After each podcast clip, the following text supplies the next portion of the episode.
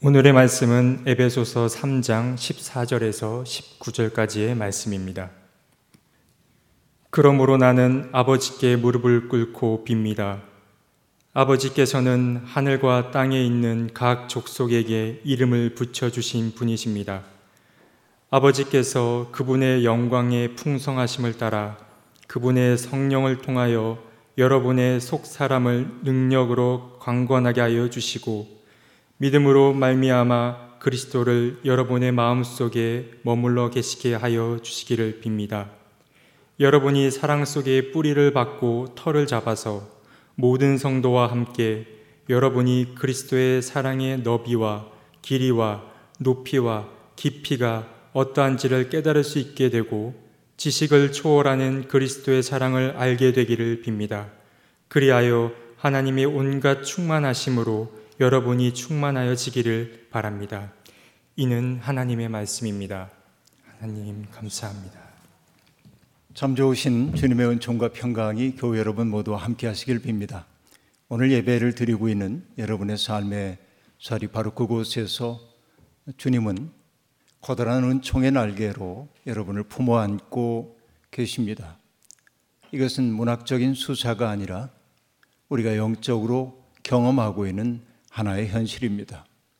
살아온 우리의 날이 어떠하였든지 간에 주님은 예배의 마음으로 주님 앞에 있는 우리 모두를 귀히 보시고 우리를 위해 은혜를 예비해 놓으신 줄로 믿습니다. 그 은혜가 여러분과 여러분의 가정에 넘치시기를 소망합니다.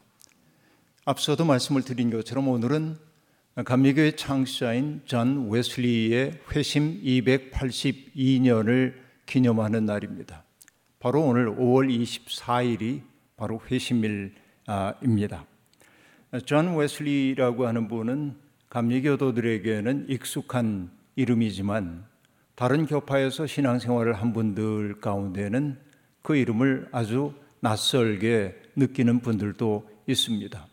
그러나 사실 교회사를 따지고 보면 마틴 루터나 요한 칼빈이나 그들의 못지않게 존 웨슬리는 아주 위대한 사상가이고 뛰어난 목회자였습니다. 저는 어쩌다가 감리교인이 되었습니다만 어머니가 감리교인이기 때문에 감리교회를 처음으로 나가게 되었습니다만 이 웨슬리의 신학과 사상이 대단히 매력적이라는 사실을 알기 때문에 제가 오늘 웨슬리를 소개하는 것을 매우 기쁘게 생각하고 있습니다. 그는 1703년에 태어나서 1791년에 아, 세상을 떠났으니까 아, 만 나이로 88년을 이 땅에서 살다가 아, 떠났습니다. 그렇게 본다면은 그는 18세기를 온전히 살아낸 영국인이라고 그렇게 이야기할 수 있겠습니다.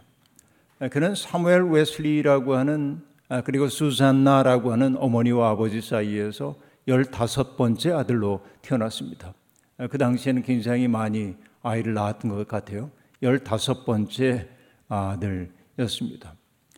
그런데 이 웨슬리는 매우 뛰어난 사람이었고 그래서 많은 사람들이 알고 있는 옥스포드 대학에 들어가서 그가 21살 되던 1721년에 24년에 옥스포드 대학을 졸업하게 됩니다.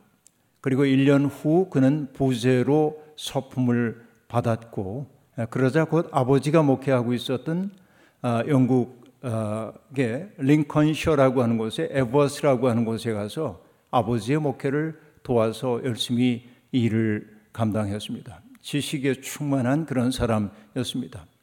그러나 얼마 되지 않아서 그의 모교인 옥스퍼드 대학이 그를 연구 교수로 초대를 했고 웨슬리는 목회를 내려놓고 옥스퍼드로 가서 후학들을 지도하는 그런 일을 열정적으로 감당을 하기도 했습니다. 아, 그런데 아, 이 당시 웨슬리가 살았던 이 당시 그는 아, 매우 어려운 여건 속에 살았다고 얘기할 수 있겠습니다. 보통 18세기의 영국을 가리켜서 이성의 시대라고 말하고 있는데 이성에 대한 낙관론이 사람들을 지배하고 있던 때이기 때문에 그렇습니다. 18세기 영국 하면 여러분 떠오르는 게 산업혁명이 떠오를 겁니다. 전기기관이 발명되면서부터 기계가 아주 비약적으로 발전을 하게 되고 어, 면직 산업이 발전하게 되고 이러면서 영국은 상당한 부를 쌓게 됩니다. 어, 그뿐만 아니라 스페인과의 전쟁에서 승리를 거두어서 지브롤터 해협이라든지 또 미노르카를 점령하면서 서지중해의 해상 무역을 거의 독점하다시피 하는 대단히 그 용성한 그런 시기를 아, 지내게 되었던 것입니다. 그 때문에 영국은 식민지 개척에도 나서게 되었습니다. 그런데 여러분 아시다시피 모든 발전의 이면에는 아, 그림자가 있게 마련이죠. 갑작스런 부가 쌓여지게 되자 아주 그 부를 축적한 사람들이 생겨나는가 하면 그 그늘 또한 짙었다고 얘기할 수 있겠습니다. 많은 사람들이 자기의 부를 가지고 땅을 사들이기 시작하고 그래서 농토에서 쫓겨난 사람들 또 전기기관 때문에 간의 수공업이 몰락하다시피 했기 때문에 아, 이제 그 간의 수공업자의 그 삶을 청산할 수밖에 없었던 많은 사람들이 먹고 살 길이 없었기 때문에 도심으로 몰려들 수밖에 없었고 그들은 도심지에 와서 임금 노동자로 전락할 수밖에 없었습니다. 그러다 보니까 도시는 복잡하게 되었고 사람들이 많아지게 되면 갈등 또한 심했기 때문에 18세기 영국은 대단히 발전한 아, 산업 혁명을 보여줬음에도 불구하고 어, 범죄가 만연한 도시화의 현상을 그대로 노정하고 있었다고 말할 수밖에 없겠습니다. 이것이 아, 웨슬리가 살고 있던 시대입니다. 어, 정부는 굉장히 엄격하게 범죄자들을 다스렸지만 그러나 어, 범죄를 엄하게 다스린다고 해서 범죄의 현실이 사라지진 않았습니다. 바로 이때가 웨슬리가 활동해야 할 때였던 것입니다. 앞서 말한 대로 이 웨슬리는 그렇게 그런 시기에 하나님의 부르심을 받았고 옥스퍼드 대학에서 공부했고 가르쳤고 어, 그러면서 자기의 인생을 꿈꾸게 되었던 것입니다. 웨슬리가 옥스퍼드로 돌아왔을 때 그의 동생인 찰스도 옥스퍼드에서 공부를 하고 있었는데 동생이 먼저 만들어서 사람들과 더불어서 성결한 삶을 살자고 사람들이 비록 타락한 인생을 살고 있지만 우리는 경건한 삶을 살자고 해서 만들었던 클럽이 있는데 그걸 우리가 Holy Club이라고 얘기를 합니다. 신성 클럽이라고 보통 번역을 합니다만 거룩한 삶을 지향하자는 뜻으로 Holy Club을 형성해서 일주일에 한 번씩 성찬식을 하고 일주일에 두 번씩 금식 기도를 하면서 규칙적인 생활을 해나가고 있었는데 옥스퍼드로 돌아온 존 웨슬리도 그 신성 클럽에 가입해서 함께 열심히 살아냈습니다. 근데 그들이 얼마나 규칙적으로 살았든지 규칙쟁이, 질서쟁이라는 뜻으로 비꼬듯 사람들이 그들에게 붙여준 명칭이 Methodist입니다. Method는 방법 혹은 질서를 뜻하는 말이죠. 그러니까 규칙쟁이들, 질서쟁이들, 다시 얘기하면 융통성 없는 자들 그런 뜻이에요. 그런데 바로 그것이 감리교의 이름인 Methodist입니다. 오늘도 감리교도들은 Methodist로 살아가는 거죠. 존 웨슬리는 그 옥스퍼드 신성 클럽에 새로운 숨결을 불어넣었습니다. 1730년부터 웨슬리는 사회 봉사 활동을 자기의 동료들과 더불어서 활발하게 전개했습니다. 죄수가 된 사람들을 찾아가서 위로하고 그들 가운데 있는 문맹자들에게 글을 가르치는 일을 하고 빚에 몰려서 감옥에 들어온 사람들이기 때문에 그들이 어떻게든지 빚을 청산할 수 있도록 돈을 모으기도 하고 또 풀려난 그들이 갈 곳이 없으면 또 다른 범죄의 늪에 빠지기 때문에 그들에게 일자리를 주선하는 등 대단히 활발한 사회적 실천을 해내기 시작했습니다. 감리교의 사회 선교 전통은 그 뿌리인 웨슬리로부터 시작되었다고 얘기해도 과언이 아닙니다. 웨슬리의 그와 같은 실천은 이후에 헬은 후트라고 하는 공동체를 만나면서 더 구체화되고 아, 그리고 조금 더 세련되게 변해 같은 것을 우리가 알 수 있습니다. 그러던 그의 삶에 큰 변화가 찾아옵니다. 그것은 1735년 4월 그러니까 그의 나이 32살이 되었을 때입니다. 사랑하는 아버지 사무엘 웨슬리가 세상을 떠났습니다. 에버시라고 하는 곳에서 목회를 시작해서 38년 동안을 열심히 일하다가 아버지가 세상을 떠나신 겁니다. 그런데 안타깝게도 사무엘 웨슬리의 목회에는 열매가 별로 없었습니다. 이것이 웨슬리를 참 외롭게 만들었어요. 그렇게 사랑의 수고를 다 했는데도 열매가 없다는 사실이 웨슬리의 마음을 아프게 만들었습니다. 깊은 상실감이 웨슬리를 괴롭혔습니다. 그때 친구들이 그에게 권고를 했습니다. 여기서 이러지 말고 지금 저 미국의 식민지 개척을 하고 있으니 식민지인 미국에 가서 이 영국 사람들을 위해 그들의 영혼을 위로해주고 도와주는 역할을 하는 목사가 되었으면 좋겠다. 아, 이렇게 얘기를 하는 겁니다. 그리고 거기에다가 하나 더 덧붙이죠. 할 수 있다고 한다면 원주민들에게 복음을 전한다고 한다면 보람 있지 않겠는가. 그래서 웨슬리는 그 청을 받아들여서 1735년에 미국으로 떠납니다. 그래서 웨슬리가 당도한 것이 조지아주에 있는 서베너 우리가 사반나 사반나 그렇게 말했는데 서베너라고 하는 도시에 당도하게 됩니다. 그리고 그는 정말 성실하게 영국 사람들 그 식민지 개척자들 위해서 교구 목사로서 섬겼습니다. 그런데 사람들은 웨슬리를 그다지 좋아하지는 않았습니다. 왜냐하면 비교적 자유롭게 지내고 있는데 이 목사가 오더니 그들의 삶에 자꾸 제동을 겁니다. 영국 교회적인 그 아주 그 형식 이것을 중시하면서 사람들의 자유분방한 삶에 제동을 걸었기 때문에 인기가 별로 없어요. 이게 이제 웨슬리에게 큰 문제 가운데 하나입니다. 아, 우리가 흔히 인디안이라고 얘기하는 American 그, 그 원주민들에게 복음을 전하려고 했지만 누구도 그의 이야기에 귀를 기울이지 않습니다. 옥스퍼드 출신의 빼어난 지식인인 그가 하는 일마다 실패를 거듭하고 있었습니다. 그런데 그 실패의 정점을 찍는 사건이 벌어집니다. 웨슬리는 그곳에서 아, 그 서베노의 행정장관의 조카 딸인 소피아 홉키라고 하는 18살의 소녀를 만나는데 사랑에 빠집니다. 아, 그리고 결혼을 결심하게 됩니다. 그런데 주변에 있는 친구들이 그 결혼을 자꾸 말리는 거예요. 왜냐하면 소피아 홉키의 행실이 그다지 좋지 않다. 이런 이야기를 자꾸 합니다. 사랑했지만 제동이 자꾸 걸렸기 때문에 웨슬리는 고민합니다. 그러다가 정말 지성인다운 결정을 하죠. 그 뭐냐면 제비를 뽑아서 결정을 하겠다. 그래서 제비를 뽑아서 결정을 하게 되는데 섭기와 홉키와 결혼해서는 안 된다. 이런 제비를 뽑습니다. 그래서 야콘이 아, 이제 없던 일이 되어버리고 말죠. 소피아 호키는 굉장히 그 마음의 상처를 입었습니다. 그래서 별로 사랑하지도 않는 남자하고 금방 결혼해 버렸어요. 일종의 복수심입니다. 웨슬리의 마음이 씁쓸했습니다. 그러나 더 큰 문제가 기다리고 있었습니다. 그 문제는 뭐냐면 소피아 호키가 결혼한 후에 웨슬리의 교회로 자꾸 와서 예배를 드리는 거예요. 그 웨슬리 너무 괴로워요. 저 사람을 보고 있는 게.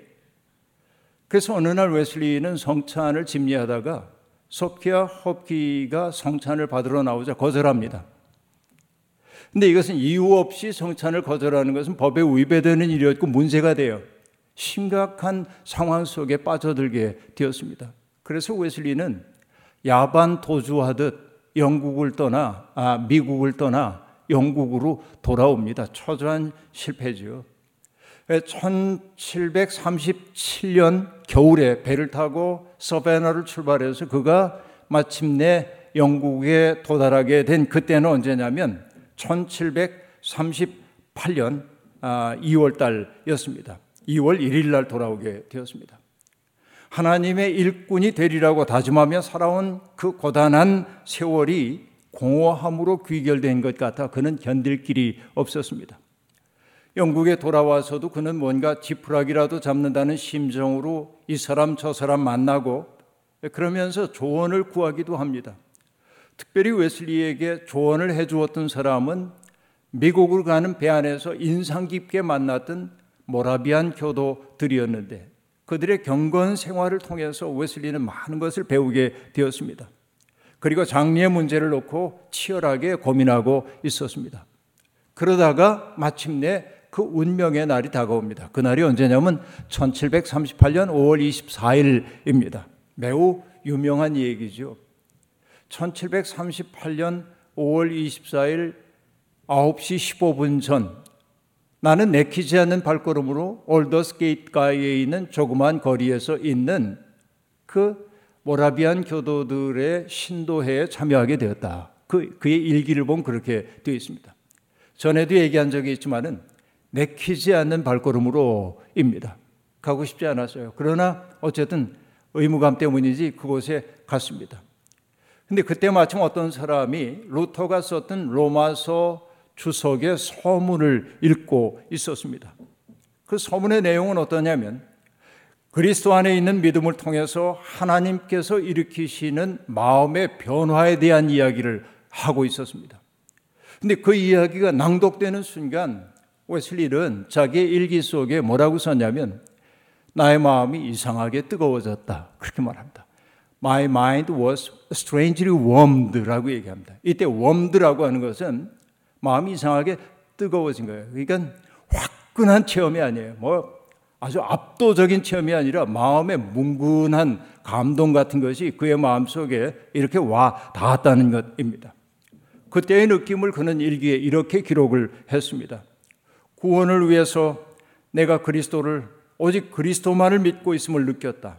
그리고 그리스도께서 나의 죄, 바로 내 죄까지도 씻어 주셨고, 죄와 사망의 법에서 나를 구원하셨다는 확신이 내 안에서 생겼다라고 말합니다. 이 경험은 매우 중요한 경험입니다. 회심 경험임이 분명했습니다. 웨슬리는 놀랐어요. 자기가 기획한 일이 아닌데 이상한 그 확신이 자기 속에 왔습니다. 사람들 앞에 그리스도가 나를 구원한다고 고백했습니다. 그런데 집으로 돌아왔을 때 그는 자기의 경험을 의심합니다. 이게 뭐지? 보통은 이렇게 뜨거운 경험을 하고 나면, 회심의 경험을 하고 나면 정말 세상과 바꿀 수 없는 기쁨이 그들 속에 있다고 하는데 내 마음에 기쁨이 없어. 이게 웨슬리를 어리둥절하게 만들기도 합니다. 그러나 웨슬리는 그날 이후에 그 경험, 자기가 했던 그 경험을 자꾸만 반추해 나갑니다. 그러면서 깊은 자리로 가기 시작합니다.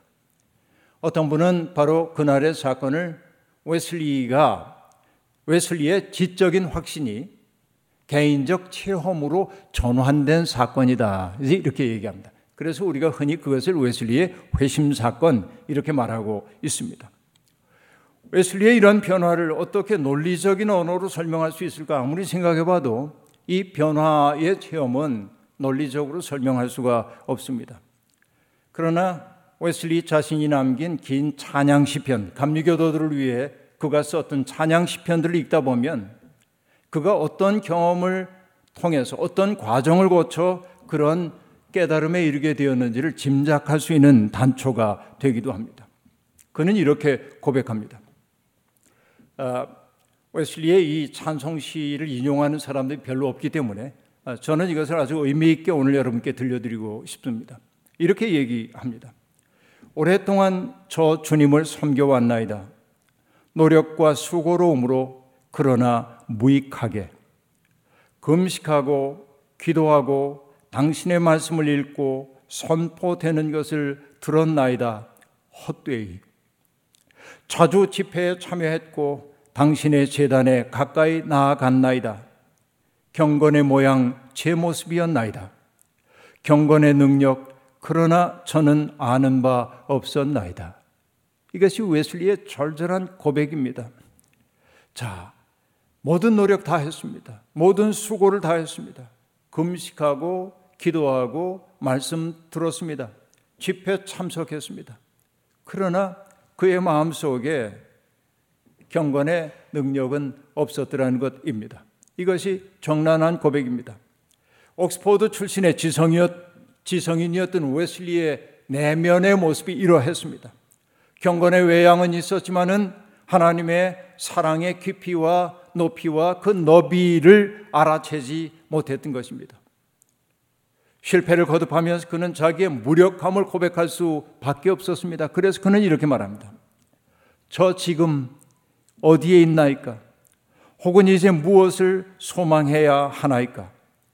이 연약함으로 제가 무엇을 할 수 있으리이까? 예수여, 제 영혼 당신만 바라나이다.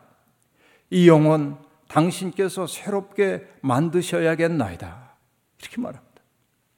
실패를 경험했기에 그리고 어둠 속에 침잠되는 경험을 했기에 자기의 무력감을 절감했기에 그는 하나님의 은총을 구할 수밖에 없었고 내가 할 수 있는 일 아무것도 없다고 그는 느꼈습니다.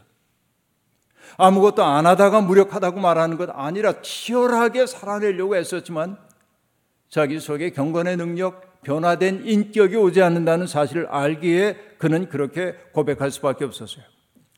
영혼의 밤이 짙었기에 그럼에도 불구하고 하나님의 은총으로부터 달아나지 않고 끝끝내 매달렸기에 마침내 그는 은총의 세계에 발을 들여놓게 되었던 것이지요.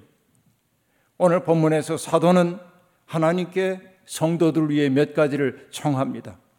첫째, 성령을 통하여 성도들의 속사람을 능력으로 건강하게 강건하게 해 주십시오. 이게 첫 번째 기도이고 두 번째 기도는 그리스도께서 성도들의 마음 속에 머물러 주십시오 라는 게 두 번째 기도이고 세 번째는 성도들이 사랑 속에 뿌리를 받고 터를 잡아서 그리스도의 사랑의 신비를 깨닫게 해 주십시오.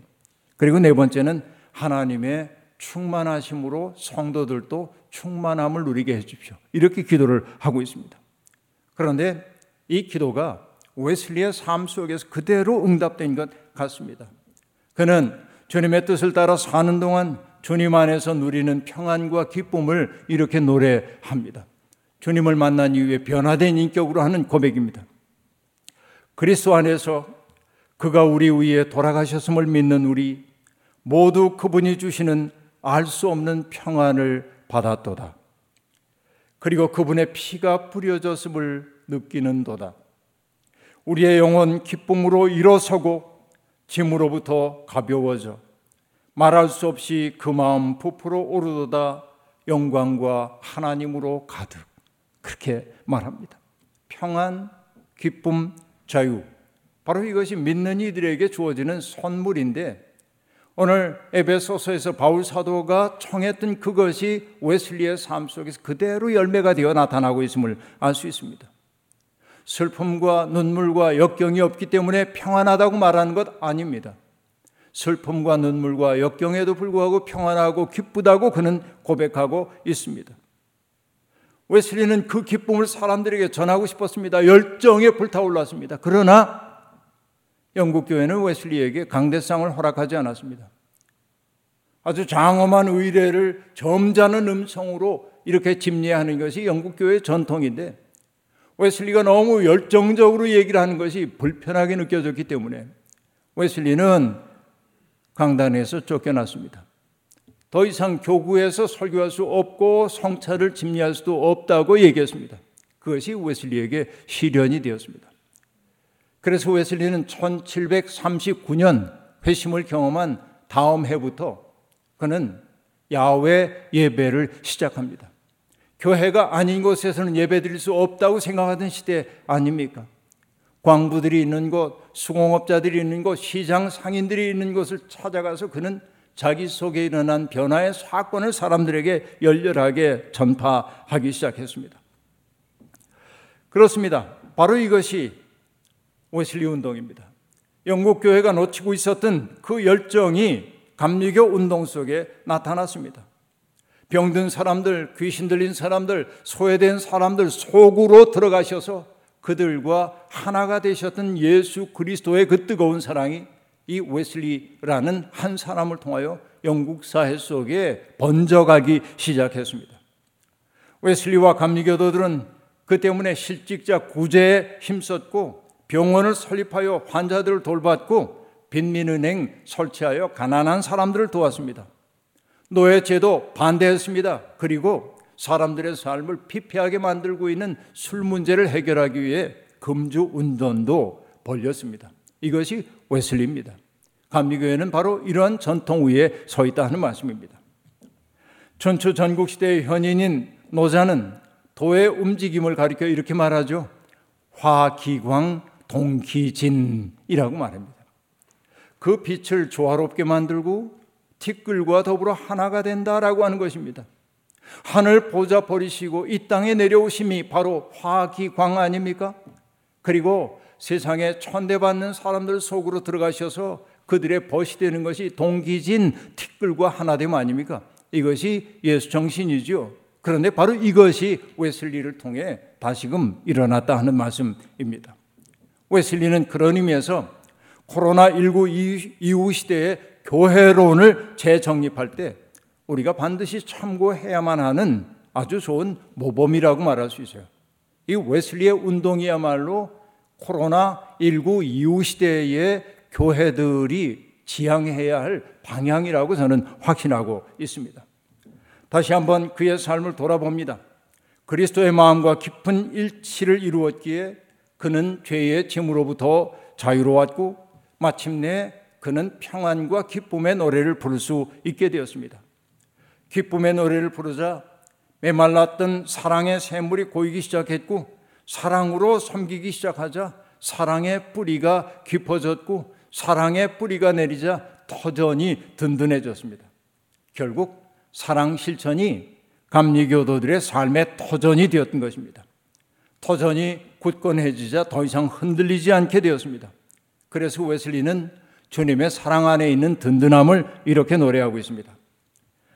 이 땅의 모든 것들을 향한 우리의 사랑, 그 사랑을 훨씬 뛰어넘는 우리를 향한 그분의 사랑, 바로 그 사랑 우리 속에서 발견되도다.